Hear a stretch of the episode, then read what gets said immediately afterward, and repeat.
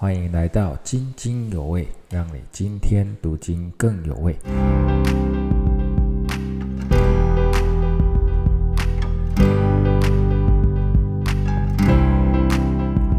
啊，弟兄姐妹平安。啊，我们今天要来分享以赛亚书四十二章和四十三章。那四十二章的第一节哈，就说：“看呐，我的仆人，我所扶持、所拣选、心里所喜悦的。”这边的仆人呢，是单数，是一位神喜悦的仆人，不是一群仆人哈。那么到了十九节呢，就是一群眼瞎耳聋的仆人，不守神律法的仆人。哎，这是怎么一回事呢？好，我们先想一想哈，仆人是什么意思？仆人就是要听命主人嘛，去做主人吩咐的事，是没有自己的意思的，对不对？不能自由的去做自己想做的。那么在四十一章有说到，神说以色列人是他的仆人，好，这就是一群了哈。那么其实最早啊，在创世纪二十六章二二十四节呢，神就称亚伯拉罕是他的仆人哈。那么所以亚伯拉罕的后裔都成为了神的仆人。那么，在西乃山上，以色列人也确实承诺过哦，凡耶和华吩咐的，我们都必遵行。哈，这在出埃及记二十四章三节。这些以色列人知道自己仆人的身份，虽然耶和华也称以色列人为长子，哈，耶和华是他们的父，但他们仍有仆人的身份。那么，在四十一章呢？啊！神就再次重申以色列人是他的仆人，可是他们根本不听神的话，拜偶像，行不义，哈！所以神说，让他们成为快尺打量的新器具，把在山上拜偶像的这些祭坛呢打碎，单单以耶和华为乐。以色列人呢被掳之后就不拜偶像了，但还是没有完成神给他们的使命。他们的使命就是要做耶和华的见证，让世人来认识耶和华神。哈，那么四十二章一到十八节，哈，这位理想的标准的蒙神喜悦的仆人，就真正的完成了神所给他们的使命。哈，十九节那位眼瞎耳聋的仆人，不守律法的仆人，哈，那哎，反而因为这位。完美的仆人眼睛就明亮了，耳朵就开通了，也开始去完成作为耶和华仆人的使命。哈，那么谁是那位理想的仆人呢？好啊，这个呃讨论了应该有两千年了哈，但是我们其实都知道，就是耶稣基督，只有他完全合乎这里的描述，再也没有别人了哈。我们看第一个。看到我的仆人，我所扶持、所拣选、心里所喜悦的，我已将我的灵赐给他。那么，这个在主耶稣受洗的时候呢，圣灵降临，天上有声音说：“这是我的爱子，我所喜悦的。”好，那么在这个主耶稣在地上也不求自己的意思，只求那差我来者的意思。好，这在约翰福音五章三十节哈。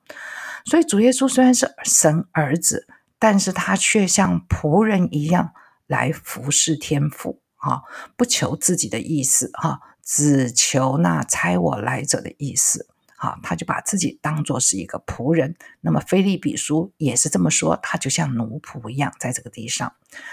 那么第二点呢，说到他不喧嚷、不扬声，也不使街上听见他的声音，啊，他非常的低调哈。那么在马太福音十二章九到二十一节哈，主耶稣在会堂治好了一个有一只手枯干的人哈。那么出来以后呢，哎，所有有病的人都来来了，来找他，就都治好了。但是主耶稣嘱咐他们。不要给他扬名哈，不要说出去哈，不要说他的名字。那么主耶稣的低调跟卑微哈，就让马太说主耶稣应验了以赛亚书四十二章一到四节这个预言了，他不喧嚷，他不扬声哈。那么第三个呢，啊，说到压伤的芦苇，它不折断；将残的灯火，它不吹灭。哈，我们看到主耶稣在地上，他是做罪人的朋友哦，他要寻找那些迷失的羊哦，真的就应验了这一节经文。主耶稣怜悯、慈爱，不轻视任何一个人，也不放弃任何一个人。哈，啊，这都是我们要学习的哈。第四就是他不灰心也不丧胆，直到他在地上设立公理，哈，公理就是律法，就是公义，哈，这样。那么主耶稣他自己的兄弟跟他家乡的人呢，都厌弃他哦。那么后来门徒也都跑光了，在面对十家的痛苦，他也要被天父离弃哦。但是主耶稣都勇往直前，啊，他自己没有放弃。直到设立神公义的国度，哈，就是在主复活之后，差派他的门徒开始设立神的国度，哈。那么第五个呢，他必将公理传给外邦，哈，真的，主耶稣在地上就已经医好迦南妇人的女儿，还有裴部长的仆人等等，哈，还接触很多外邦人，哈。第六，他凭真实将公理传开，凭真实哦。那么主耶稣道成肉身哈，在十字架上为我们承受罪的刑罚，他真的是真真实实的成就神的公义和慈爱。他真实的在地上活过、死过，又复活，使神的公理跟律法就这样传开了哈。第七个就是。海岛都等候他的训诲哈，那么现在全地都渴望耶稣的教导哈，即使未信主的人呢，也知道什么是爱的真谛，也知道施比受更有福哈。那么圣经是全世界最畅销的书了哈，那个商业的、教育的、艺术的、音乐的各个领域都满了神的话、神的教训哈。那么接着在第五节到第七节的时候，耶和华神说。我耶和华凭公义招你，必搀扶你的手，保守你，使你做众民的中保，做外邦人的光，开瞎子的眼，领被囚的出牢狱，领做黑暗的出监牢。那么神搀扶他的手，意思是说抓住他，与他同工的意思哈。那么保守他，就是与他同在。那么在约翰福音八章十六到二十九节哈，主耶稣就有两次说。我不是独自在这儿，还有差我来的父与我同在。好，所以这位仆人哈，真的是有神同在的，好，有神搀扶他的，好，与他同在的。那么，当然除了。要这个传扬真理律法之外，这位仆人在这段经文，我们发现他还有五件事要做啊。耶稣基督就真的都做了哈。第一个是做众众民的中保哈。那另外一个翻译就是说，借着你与百姓立约哈。那么我们就是借着主耶稣基督的血与。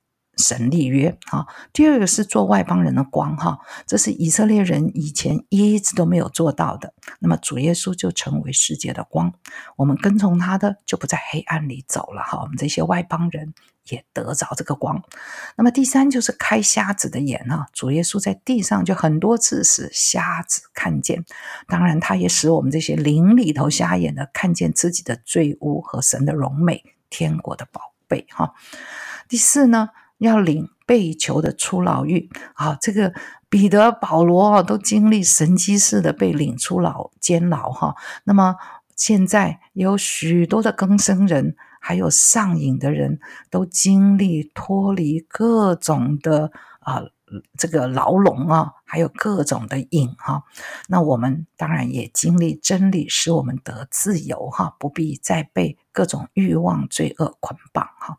第五，领做黑暗的出监牢，主耶稣领我们从黑暗进入光明，使我们的人生不再是没目标。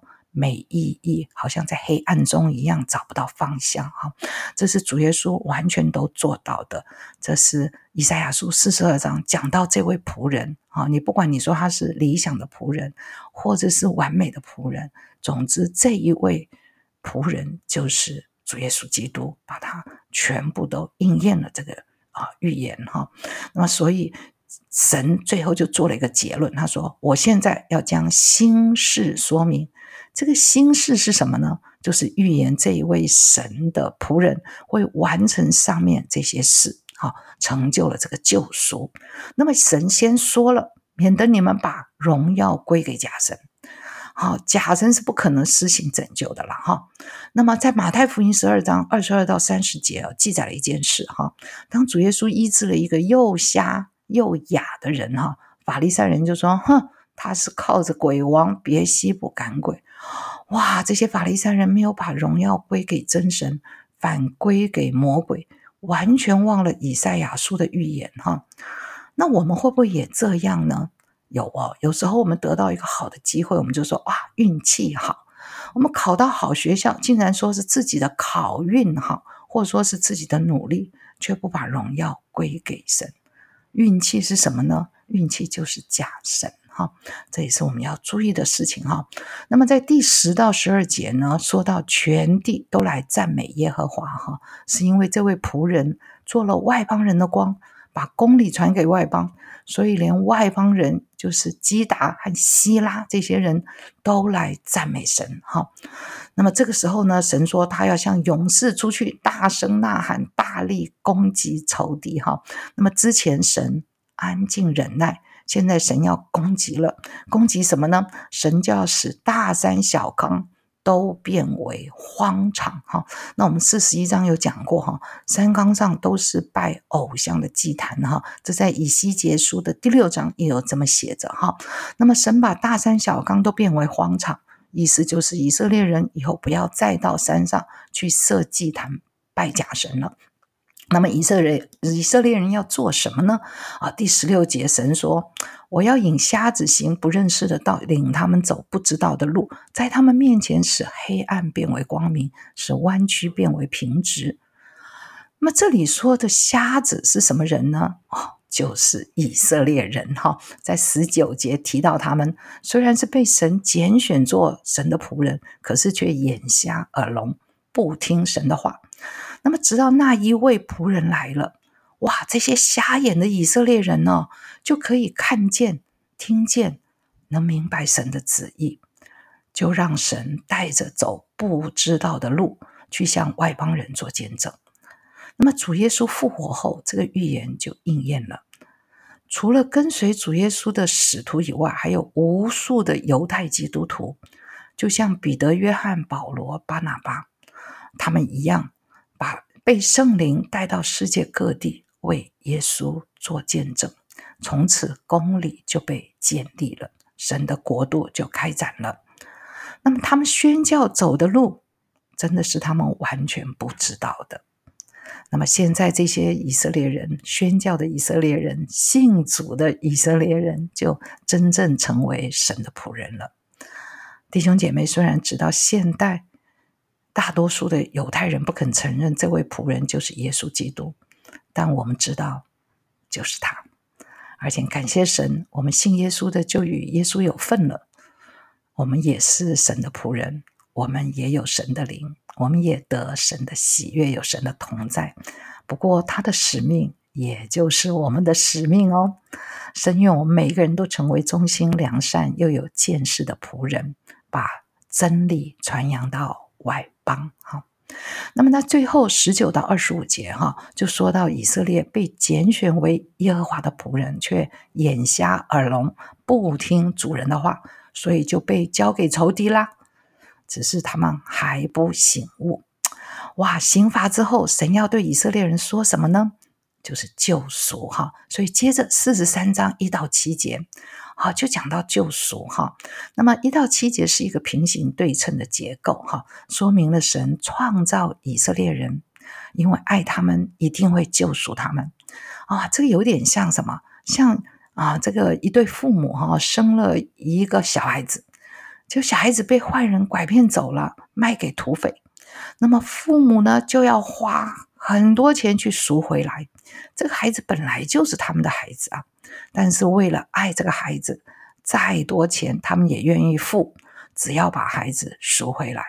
这就是神对以色列人的爱哈。其实当然也是对我们的爱哈。那么在第一节跟第七节呢，都强调以色列人是神造的，是神为自己的荣耀造的，是属神的。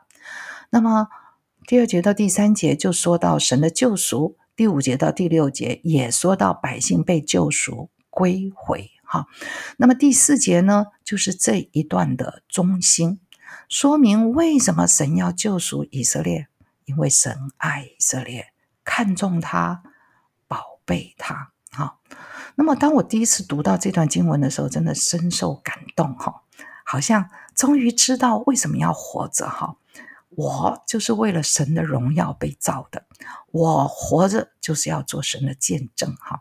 那么在四十几岁信主这个回到教会以前呢，受洗以前，我不知道为什么活着哈，我终于知道了活着的目的和意义，所以从此就出黑暗入奇妙光明了哈。那么第八节到第九节哈，就又是一个法庭的模式哈，有两造的证人哈，一边。又瞎又聋的以色列人是做耶和华的见证，另外一边是列国万民为他们的神明做见证。好，神就问他们说：“你们能告诉我一些以前的事吗？有什么神迹？有什么预言应验了？”当然没有。哈，那么所以在十到十三节，神就重复的说：“唯有耶和华是神，唯有他是真神。”啊，那么第十二节就说：“我曾指示，我曾拯救，我曾说明。”啊，那么神就是透过先知呢预言他要做什么，那么接着他就会有实际的行动来应验这个预言，也许是降灾，也许是拯救。那么并且呢，神会说明为什么要这样做。好。那我们在先知书跟历史书都看到很多了哈。那么当这些坐在以色列人这个以色列人身上的事情呢，就见证了唯有耶和华是神。那么上一世纪以色列复国，真的就见证了耶和华是神哈。这个在两千多年前就已经预言的事情哈，到了一九四八年成就了。好，那么以色列复国并不是因为犹太人多么的优秀、多么的善良、多么有才干，哈，正好相反，他们复国的时候是经历大屠杀之后，哎，整个民族元气大伤，哎，却能在这个最衰弱的时候复国，而且，哦，复国之后也没有被阿拉伯人的大军消灭，哈。这就见证了耶和华是真神，是全知而且全能的神。他要做什么，谁都不能阻挡。哈，神竟然就用这个又瞎又聋的以色列人呢，来见证他是真神，在那个法庭上面，哈，很奇妙，对不对？哎，也就是这样，我们才能够知道他是耶和华，信服他，明白他就是那位真神。是那位奇妙伟大的神，弟兄姐妹，我们常常以为哈，要见证神必须高富帅，甚至有时候我们会觉得自己的经济很差，我们不能做神的见证。好像我也没读什么书，我不能见，我不能见证神。还有我做了很多不好的事，我也不能见证神。不过还好，神不是这么说的。不管是谁属神的。就能见证神的救赎恩典，我们的失败，我们的软弱，也都能见证神的管教。我们被拣选，就是要做神的见证，我们也一定能够见证神。哈，那么啊啊，接着下去呢，就是第十四节哈。啊，再一次的预言，百姓呢会从巴比伦归回哈，因为神已经打发人，那个人就是波斯王古列哈，来打败巴比伦。那么百姓从被掳之地归回，哎，就像第一次出埃及吗？神说不要去想以前的事了啦。以色列人出埃及哦，只有身体得自由，不再做奴隶，但是他们的灵性没有得自由，他们。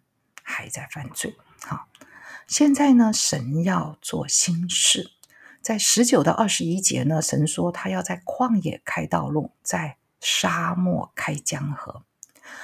以色列的圣者要的是一群圣洁的百姓，必须要将百姓从最终拯救出来，不只是身体得救而已。那么，神要做的新事就是什么呢？就是新的救赎。在旷野的道路就是谁呢？就是耶稣基督，他就是道路、真理、生命，他也是活水江河，要给神的百姓喝，永远不渴。就像约翰福音四章，主耶稣对撒玛利亚妇人说的：“喝了就永远不渴。”唯有从这个道路，唯有喝这个活水，才能救赎百姓从最终出来。那么二十一节，神说：“这百姓是我为自己造的，好诉说我的美德。”所有愿意接受救恩的人，都是神为自己造的，特别拣选的，都有一个使命，就是要传扬神的美德，传福音。哈，那么在二十节也比较有一个比有一节比较特殊的经文，说连野地的走兽。都尊重神哈，这里可能和罗马书八章二十一节说的，当救恩完成的时候，受造之物也分享这些荣耀哈。那么接着在二十二到二十四节，神就开始指出百姓的罪喽。哦，就像以赛亚书第一章就已经说过了，神憎恶以色列人的祭物，因为他们一边在那边过节期啊，在那边献祭。可是另外一边，他们还是在犯罪。那么到了二十五节，神就说：“唯有我为自己的缘故涂抹你的过犯，我也不纪念你的罪恶。”哦，以色列人他们罪得赦免，不是因为他们的行为变好了，也不是因为他们受过刑罚哦，所以呢，神就赦免他们了。不是，不是，不是，完全是因为神的恩典，神乐意赦免人的罪恶。如果真要跟神辩论哈，神说雅各是要被咒诅的，因为他们从起头就在犯罪，他们就是应该要被毁灭的，像索多玛、俄摩拉一样。不过感谢主哈，虽然四十三章以咒诅结束、毁灭结束，四十四章仍然以救赎安慰开始。感谢神的恩典。好，我们今天到这里，神祝福每一位。